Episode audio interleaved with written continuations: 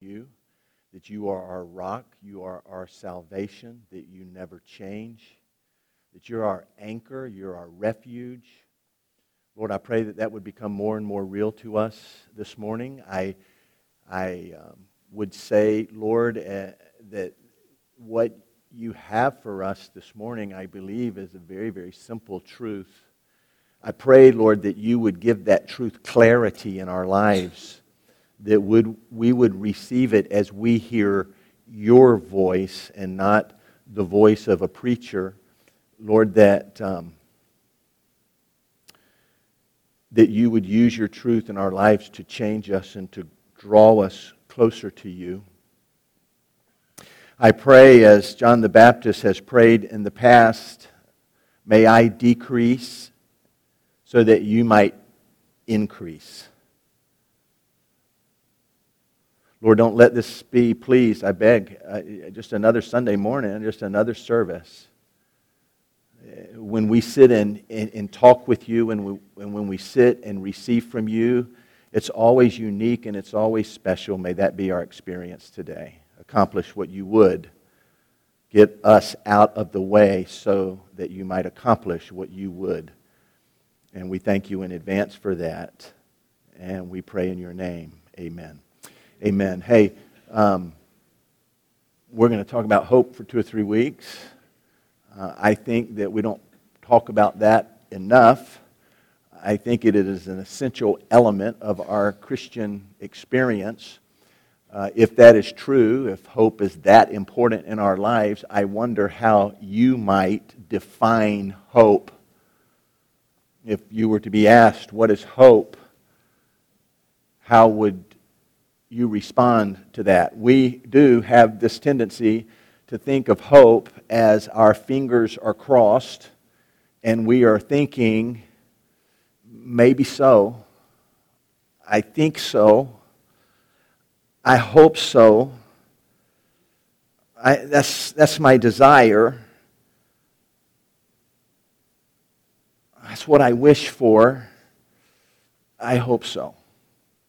That tends to be our, our, our, our tendency. However, that's not at all the way the Bible defines hope. As a matter of fact, I would tell you this morning that any time that we see the word hope in Scripture, we can know that what that word means is the certainty of a future event.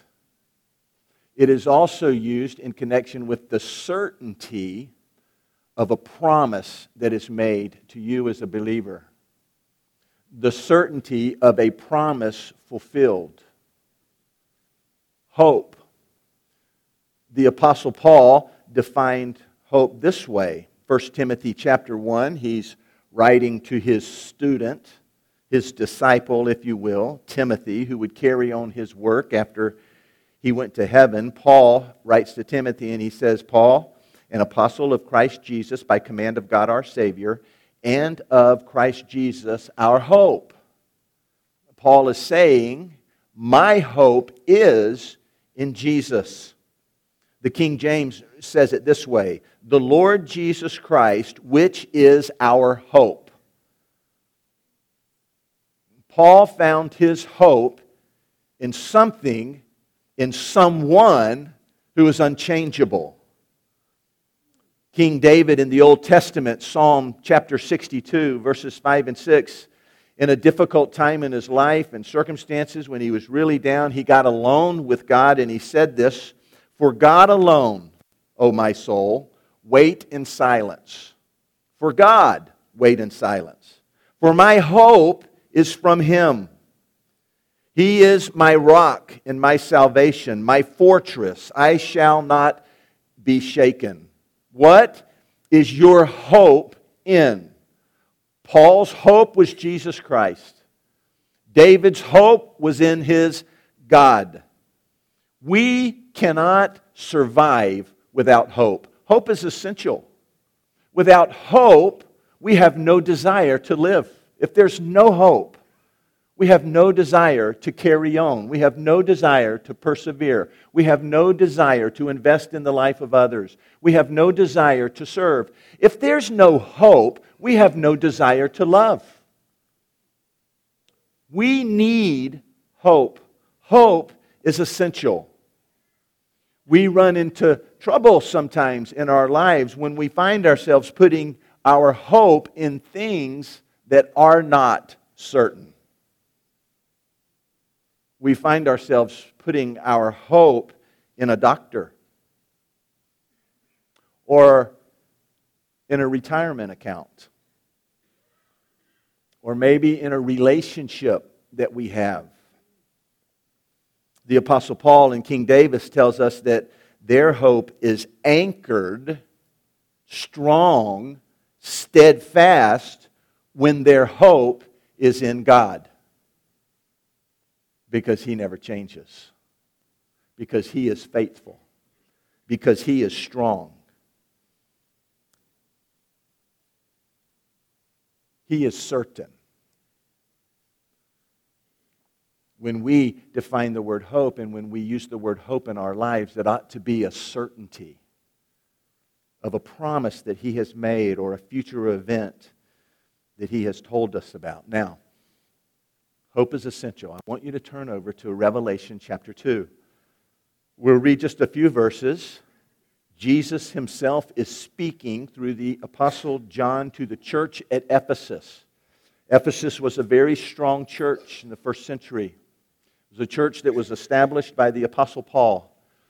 After planting that church, he actually stayed there for three years or more to teach them and to structure them and to encourage them. And this was a very evangelistic church, and this is a church whose membership, if you will, were growing in their faith. They understood spiritual maturity and spiritual growth.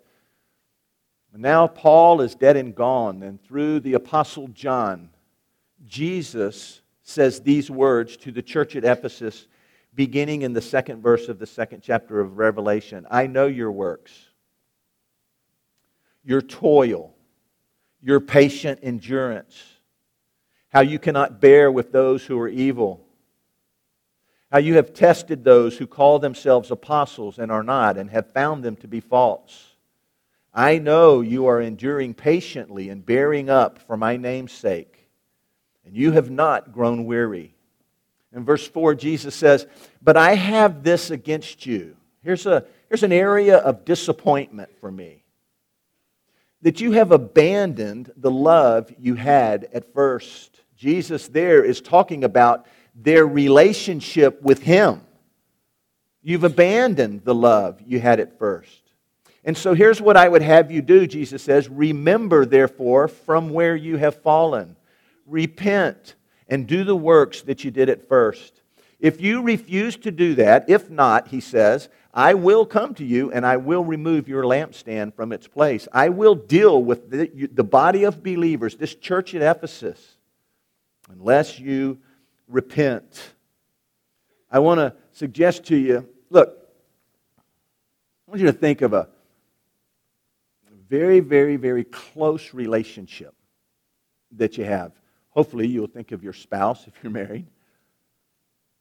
Maybe it's a, a best friend, maybe it's a sibling. Have you ever experienced when you sensed that their devotion to you, their love for you was wasn't what it used to be. Have you ever sensed that? can, you, can you remember the kind of emptiness that that brings in your life? The question marks? Can you remember the passion with which you so desired that you could experience that, that devotion again and that love again? I, I think what I'm trying to do is get you to sense the passion of Jesus here. This isn't just a time of instruction to the church at Ephesus. Jesus is saying, Man, I, I see what you're doing.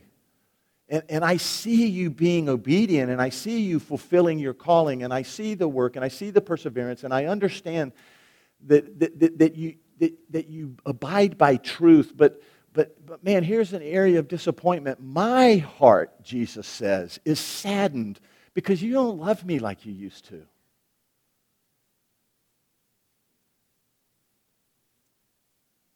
Relate to the passion of Jesus here as he calls his church back to himself.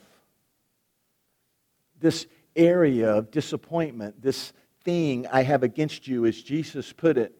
It, wasn't, a, it wasn't a work problem or a serving problem. They were busy for the Lord. They were serving other people. It, it wasn't an information problem. They knew what they believed. They believed in the truth. They knew the truth. And when, when some would come and try to tell them things that, that weren't the truth, they would test them and throw them out. It wasn't an information problem, it wasn't a problem of burnout. These were a, uh, this was a church that, that persevered. This was a church that, that kept on keeping on. It was a love problem. That's important for us today as we begin to investigate and discover this idea about hope. Because I want to suggest to you, I, I want you to believe and accept that the further we are apart in our relationship with Jesus, the, the greater chasm that exists in that intimacy with Him, in that in that love with Him, in that devotion to Him, in that interaction to Him, in spending time with Him, the, the, the, more we drift away from that, the more we tend to put our things, the more we tend to put our hope in things that are not certain. Our love relationship with Jesus brings us to a place of understanding that He is our anchor, that He is our hope, that He is our certainty. When we walk around equipped with the hope that we have in Jesus, it changes the way we respond to any given circumstance in our life. It's essential. And so we are, we are called to examine, if you will, our love relationship with Him, just as Jesus called this church at Ephesus to examine their love relationship with Him. He says, You've abandoned the love you had at first. I looked in some other translations. The NIV says, You've, you've forsaken your first love. King James says, You left your first love. I think that we can kind of relate to that, can't we? This is something that happens in our spiritual life, in our spiritual journey. The reality is this we have spiritual highs and we have spiritual lows. And so we ought to be able to relate to this. Spiritual lows come when we begin to drift in our devotion to Him, when the intimacy with Him begins to diminish, when we just don't love Him as we did at one time. I don't think that there's a person in this room who has a relationship with Jesus that can't think of a time in your life where you loved him more than maybe you do this morning. You can think of that. You can remember that time. You can remember the events that led up to that time. You can remember that intimacy. And we need to be able to really relate to that and to, to really understand how that impacts the spiritual journey and our relationship with God. I think that we can relate to that if we consider some of the, if you will, male female relationships that we've experienced in our life. Most in, in here have experienced marriage. You kind of you, you understand that male female relationship. You understand the passion of that early love and that first love. You understand what can happen to that. That first love, consider it, remember it. Do you remember when it was first ignited in your heart, the insatiable desire that you had to learn about the other person? You just wanted to know all there was to know about that other person. Imagine, if you will, you're sitting at dinner together. It's early on in the relationship, the fire is burning. He looks across the table at his love. He's not touching his food, he wants to talk. He wants to talk. Yeah, he wants to talk, to have a real conversation. And he says, Tell me, tell me about your, your past. Tell me about your family. Tell me about things that hurt you. Tell me what's going on in your life right now. Talk to me. Tell me about your plans. I want to know all there is to know about you. There's this insatiable desire to learn. And then, I don't know what happens. Over a course of time, maybe for some it's months, maybe for some it's years, but all of a sudden, those same two are out to dinner together. Something has changed. He's focused on his plate. He's eating with both hands. Food falling onto his shirt. He's complaining about the price of the food. There's no conversation going on at all. He has abandoned his first love. He's left his first love. Do you remember in that first love that there was this desire to make a heavy investment in the relationship? You wanted to make an investment of your time. You wanted to be with her all of the time. Hey, where do you work? Can I come by and see you? See where you work? Hey, can I just stop and kind of watch you work? I just want to be with you all the time. There's a heavy investment of financial resource, of, of money. Order anything you want, baby. Right? Whatever you want. And there comes a time, I'm not sure what happens, that he's telling her what side of the menu she can order from. They go to the mall together. I want to buy you something. I want you to pick out something nice. I, I, I, I, I want to, I just want to give. Man, when you love, you give, and I love you, and pick you out something. I want to buy it for you. Well, first, let's consider that he went to the mall with her. I mean, I mean, there'll come a time in the relationship when going to the mall with her is like doing hard time. You know? And she comes home from the mall and he wants to know what, what, you, what did you buy? And How much did you spend? And are we going in debt? And y'all get the picture. That first love, there's this preoccupation of your mind. That person is all you can think about difficult time concentrating on anything else. But somewhere along the way, well, I think you know the point that I'm trying to make. You get the picture. What I want us to see this morning is the same kind of experience can happen in our spiritual life, in our relationship with Jesus. It happens because we tend to have these spiritual highs and spiritual lows. It's a very common thing in our lives. We all experience this in our spiritual journey.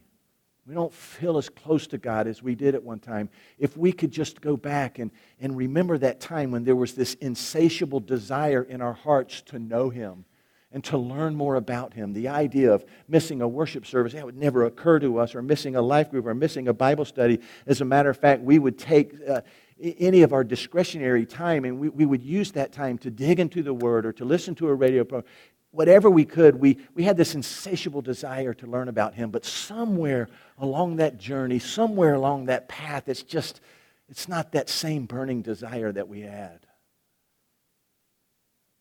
There once was a heavy investment of our time and our talent and our money Whatever God led us to do, man, we were ready to do. We, we, we got excited about serving. We got excited about giving, but somewhere along the path, it's just not what it used to be. There was a preoccupation of our heart. Man, we could think about him. We, we would think about him in difficult situations. Our God is my anchor. He never changes. He's all powerful. He loves me perfectly. He's, he's infinite in knowledge. He has all authority. He can do whatever he wants to do. His love for me never changes, it never goes away, it never runs out. I can depend on His love. We, we, it was a preoccupation for us. We believed it with all of our hearts. It's something that we embraced, and it changed us believing that. It changed the way we responded in any given situation. What happened to that love? I think that Jesus gives us a hint in the fourth verse of our passage of Scripture. He says, Here's an area of disappointment for me. Here, here's something I have against you. You've abandoned the love that you had at first. I think it's interesting You've moved away from the love. You've abandoned the love. You've forsaken the love. You've left the love. He doesn't say you lost it. You still have it. It just doesn't have that priority in your life that it once did. You can say that about that, that, that most intimate relationship in your life. You know you hadn't lost it. It's just not the priority it once was. So, how does that come about in our lives? Can I suggest to you, the, or, or maybe remind you about something that we studied just a couple of months ago? We don't allow the love, the intimacy, the relationship that we have with Jesus to be the priority that it once was in our life because we choose not to. It's a choice that we make because love is a choice. Maybe it's the result of a whole bunch of small choices that we kind of strung together. But we come to a place where we find that that love that we had for him is not what it once was. And Jesus says, I love you just the same. And I want you to love me the way you did. And I want you to see the passion in Jesus when he says that because you can relate to this. You've experienced it in your life. He says, Let me tell you what I want you to do. In verse 5, Jesus says this He says, Remember, therefore, from where you have fallen. He says, Remember. He says, Repent. And then he says, Do the works you did at first. Do you get the, the idea here that, that, that, that he had commended them for their works? And then he says, Do the works that you did at first. It seems as if Jesus looks upon our serving and our obedience and our investment in him differently when we're doing it because we love him than, than he does when we're doing it because we're just kind of obligated to do that.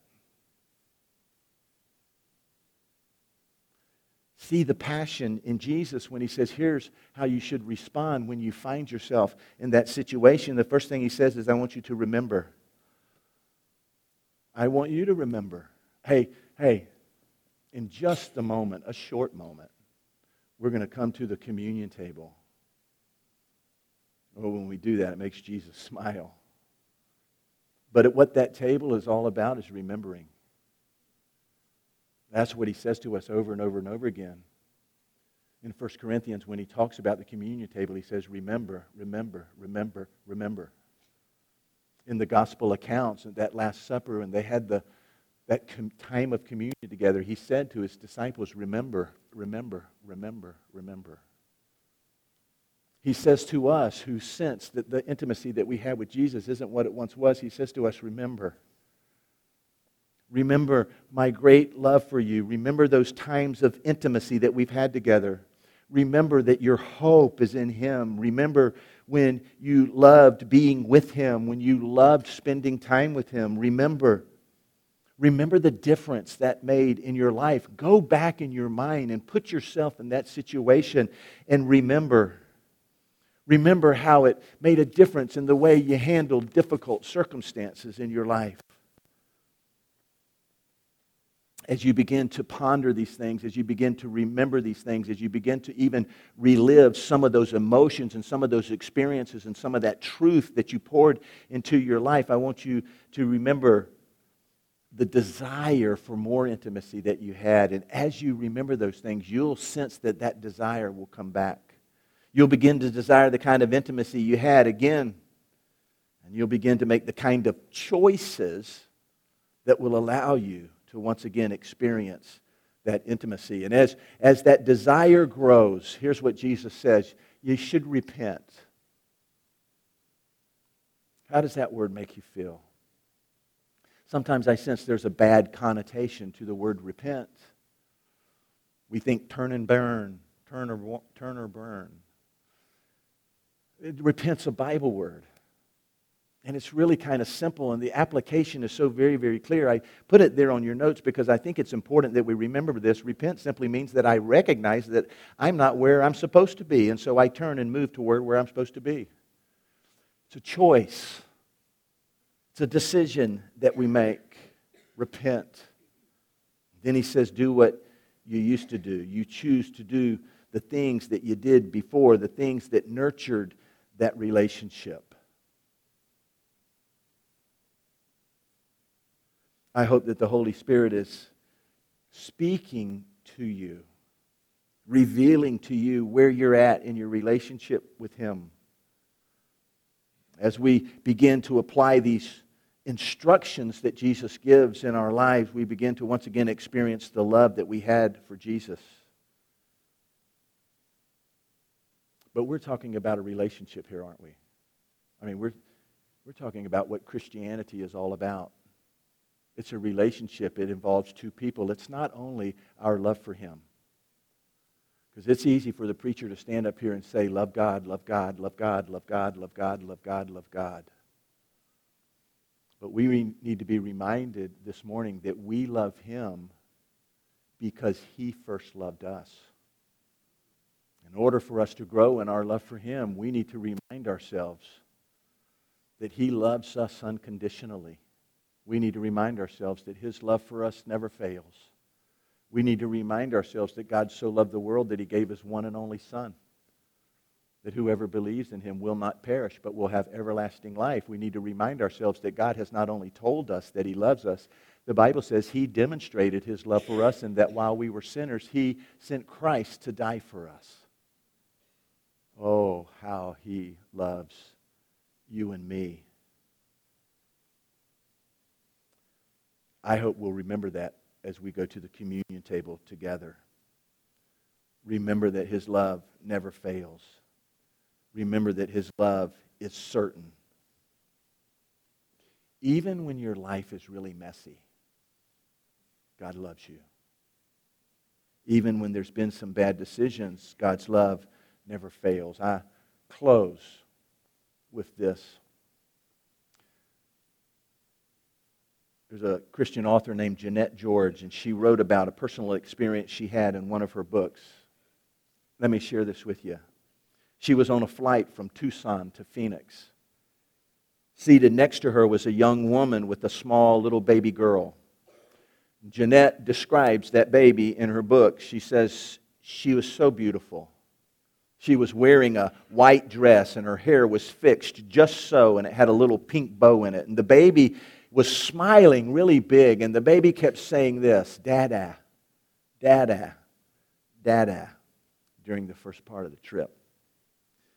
The woman who was with the baby, her mother, explained, We're going home. We've been away for a few days, and she can't wait to see her daddy. Everybody on that plane was enjoying this adorable little girl. While they're sitting there on the plane, the mother, who has a thermos of juice, was feeding the little girl and she would give her fruit and she would feed her juice and she would give her more fruit and feed her more juice and give her more fruit and yeah. You know where this is going. The baby starts crying. Maybe it had something to do with the pressure and her ears were popping and the more she cried the more fruit and juice that she got until the plane hit a air pocket there was turbulence,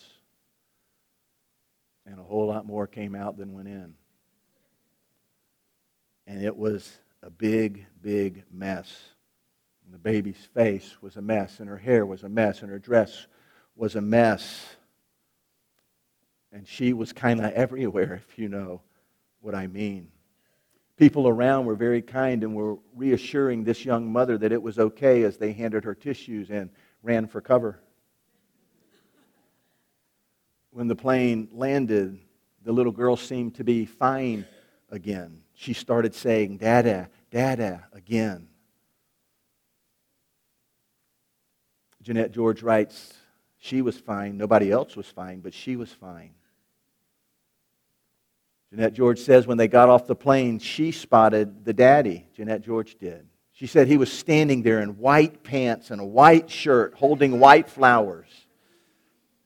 As he walked toward his wife to embrace her, she just handed him the little baby girl as she was on her way to the bathroom to clean up.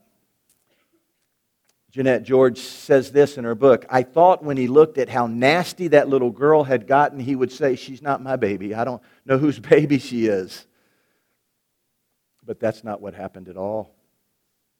That daddy took that little girl in his arms and he started kissing her, stroking her hair, and saying over and over again, Daddy's babies come home. Daddy's babies come home. Jeanette George writes, I watched them all the way to the baggage area. He never stopped kissing that baby. And this thought occurred to me where did I ever get the idea that my Heavenly Father is less loving than a young daddy in a white shirt and white pants with white flowers who does not care what his little girl looks like or what she smells like? He's just glad she's home. Maybe you're here this morning and you've never had a relationship with Jesus Christ. Maybe you think to yourself, you know, that's something that I would like to have, but my life is so messy. Jesus says to you, Come to me just the way you are. Let me clean you up. Please don't think that you have to get cleaned up before you come to me. He beckons you to himself. You're a believer this morning, and maybe your life is messy.